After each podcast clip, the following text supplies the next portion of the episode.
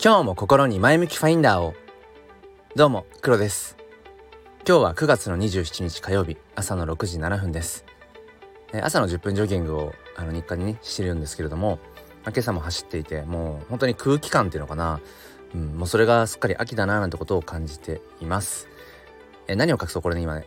3テイク目なんですね。なんかうまく最初の、うん、冒頭の部分が口が回らなくて、えー、まあそんな感じで今日もねほぼほぼ寝起きで発信をしていますが、えー、っていきたいと思います。今日は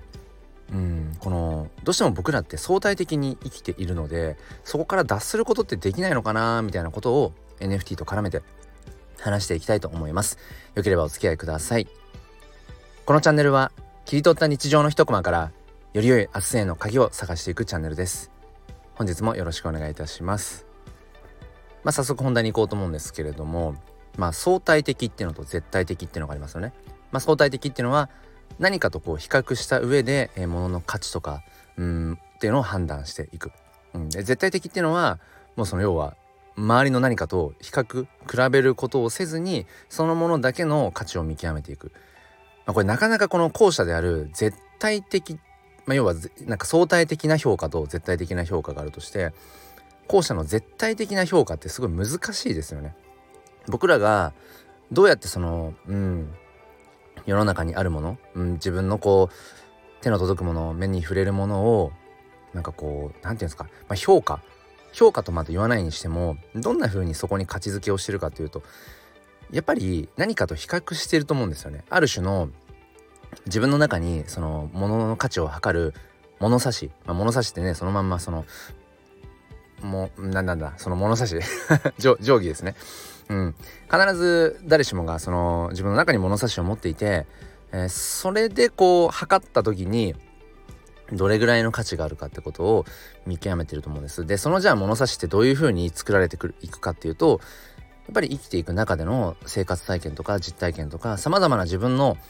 これまでの積み重ねてきた経験の中からそういった価値観とか物差しっていうその尺度ですよね。うん、それが出来上がっていくと考えるとやっぱり僕らっていうのは何かをこう判断する時評価を下す時にやっぱ比べてるんだと思うんですよね。だからこの相対的な視野っていうところから、うん、その逃れられないんじゃないかっていうのが、まあ、まずあって、うん、でいわゆるその幸せの定義とかってねよくあるじゃないですか、うん、その人生論の中で。でやっぱりその比べる人生じゃなくてその比べない人生の方がいいよとか、うん、本当に幸せになりたければやっぱりその隣の芝生は青く見えるっていうその人間が持つような、うん、感覚っていうのをいかに取り払えるか。そのためにはやっぱその執着から脱するっていう僕の好きなその禅のね考え方でその般若心経が言ってることなんかもその執着からうん、あらゆる執着を手放すこと、まあ、それが悟りの境地だって言われていて。そう。うん。まあそんなように言われてるんだけれどもやっぱり とはいえ何かとやっぱ比べちゃうし誰かと自分をやっぱり比較してしまうところってやっぱありますよね。うん、例えば僕はあの本業の仕事がね子供と関わる、まあ、教育関係の、えー、仕事なんですけれどもうん。まあ例えばそこからね話がちょっと転じますがあの一昔前までは結構ねその相対的評価と言われてそう例えば一つのクラスの中で何パーセントぐらいが例えば一番いいその A の評価で何パーセントぐらいが B の評価で何パーセントぐらいが C の評価みたいな感じでそのいわゆる相対的評価みたいなことを下されてたんですよね教育現場が。うん、でもある時からやっぱりそれとおかしいよねって。うんなんていうかなその比較の上でその子その子のうん要はまあ成績をつけていくっていうことがやっぱりなんか違うんじゃないかっていうところからその絶対的評価っていうものにま変わったという経緯があって。うん、って言っていてもやっぱりうん僕ら大人がねその子供を見る時っていうのはどこかでやっぱり他の子と比べてどうだろうかっていうことを絶対考えてしまっているわけですよ。うん、考えてしまっているし子供たち自身もその集団の中でやっぱりその関係性ありますよねバランスというのかなだから例えば自分が一番うんそのグループコミュニティの中でうんなんか相対的にあリーダーとして引っ張っていけるかもと思うとなんかやっぱりそのリーダーの位置にねスッといくし逆に自分よりもなんかこの取りまとめるのが上手な感じ。それは別に子供大人関係ないかもしれないけど、うん、自分よりもなんかそのだから何ていうのかな例えばリーダー性に富んでるなみたいな人がいたらやっぱりなんとなく自分って一歩引いたりとかってそういうことって駆け引きじゃないけど無意識にちっちゃい時からやってるはずなんですよね。そう。だから本当はすごくあのー、なんだろうなこうおしゃべりが大好きで賑やかなタイプの子そういう気質を持ってる子が例えばその子以上にすごくこう弁が立つ。そしてこうに賑やかでこうワイワイっていうね。例えばタイプの子が同じグループグループというかそのコミュニティの中にいた時にうん。ともするとその今話したような本来は本質的な気質としては、うん、すごく賑やかなタイプな子もそれよりも周りが賑やかすぎるとその子ってちょっと物静かに見えるみたいな絶対あると思うんですよね。だからそのやっぱり比較から逃れることはできないし別に普段からねその評価評価とか価値を見出すみたいなそういう重苦しいことじゃなくても絶対比べてるはずだしあのお子さんをねお持ちのまあ子育て世代の方々っていうのは多分共感いただけると思うんですけど、うん、なんか他の比べ他の子と比べてうちの子はまるだとかね、うん、なんかよその家と比べるとうちの家ってこうだよなみたいなことってやっぱり一度はそういう感情に駆られたことがあると思うんですよ。僕もやっぱありますね。でもやっぱそういう時にいやそれってナンセンスだよなと思うしうんそれこそその家庭環境とかそれぞれが置かれている環境っていうのは、うん、やっぱり様々なわけでその同じように一律にその例えばあえて比べるとしてねあえて比べるとしてもそもそも土台が違ったりするから、うん、なんかそこを比較していくっていうこと自体がまあなんかちょっと違うのかななんてことを思ったりします。うん、なんかこう難しい話に、えー、なってしまってるんですけども要はだからやっぱり比較せずに生きていくっていうことはまあやっぱり人間社会で生きていく上で無理なのかもななんてことはやっぱね今喋っていたりするんですね。うん、でまあ僕が今うん。まあその夢中でねやっている、まあ、NFT、うん、これに関してもその NFT と出会ってその自分がねそのこれまでまあ、諦めてきたような、まあ、夢の類とかも含めて今ねそのいろいろ挑戦をしていて NFT クリエイターとして、まあ、あのまずはこう写真自分の撮ってる写真を作品にして、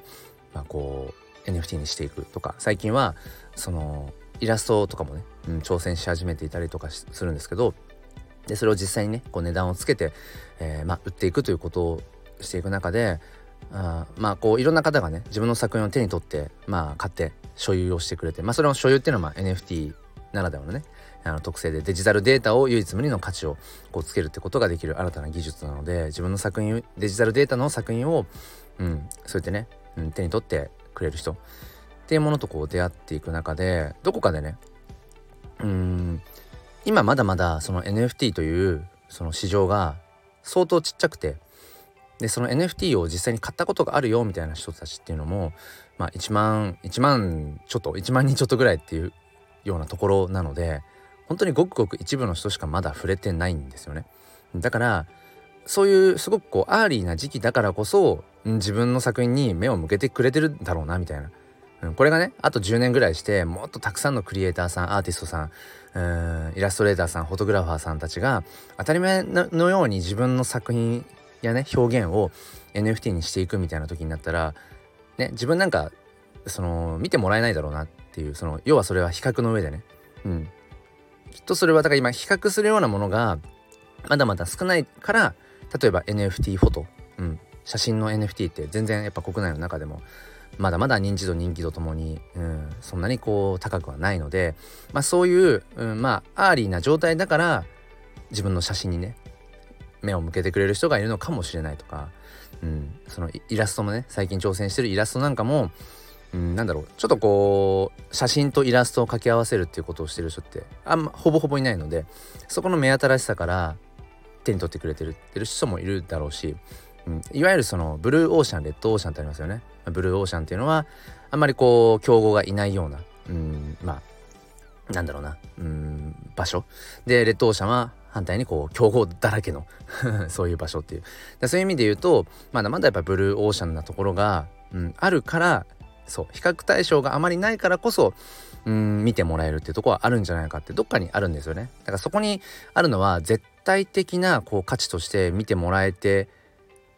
いるのかどうかっていうのはそこやっぱ難しいし、うん、まあ一方でね自分自身もその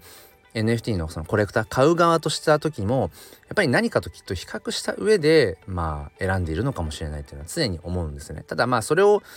別にその全てを否定したいわけでもないし、うん、やっぱりこう比較した上でどれがいいかって何かこう物をね買う時も選ぶ時もね。うん何かこう選択肢がある中でやっぱり選ぶっていうのは結局比較しているわけだからやっぱり僕らは生きていく上で あの比較というもの比べるということ相対的な視野ってところからは、まあ、きっと逃れられないんだろうななんてことを、えー、思うよという。結局 あの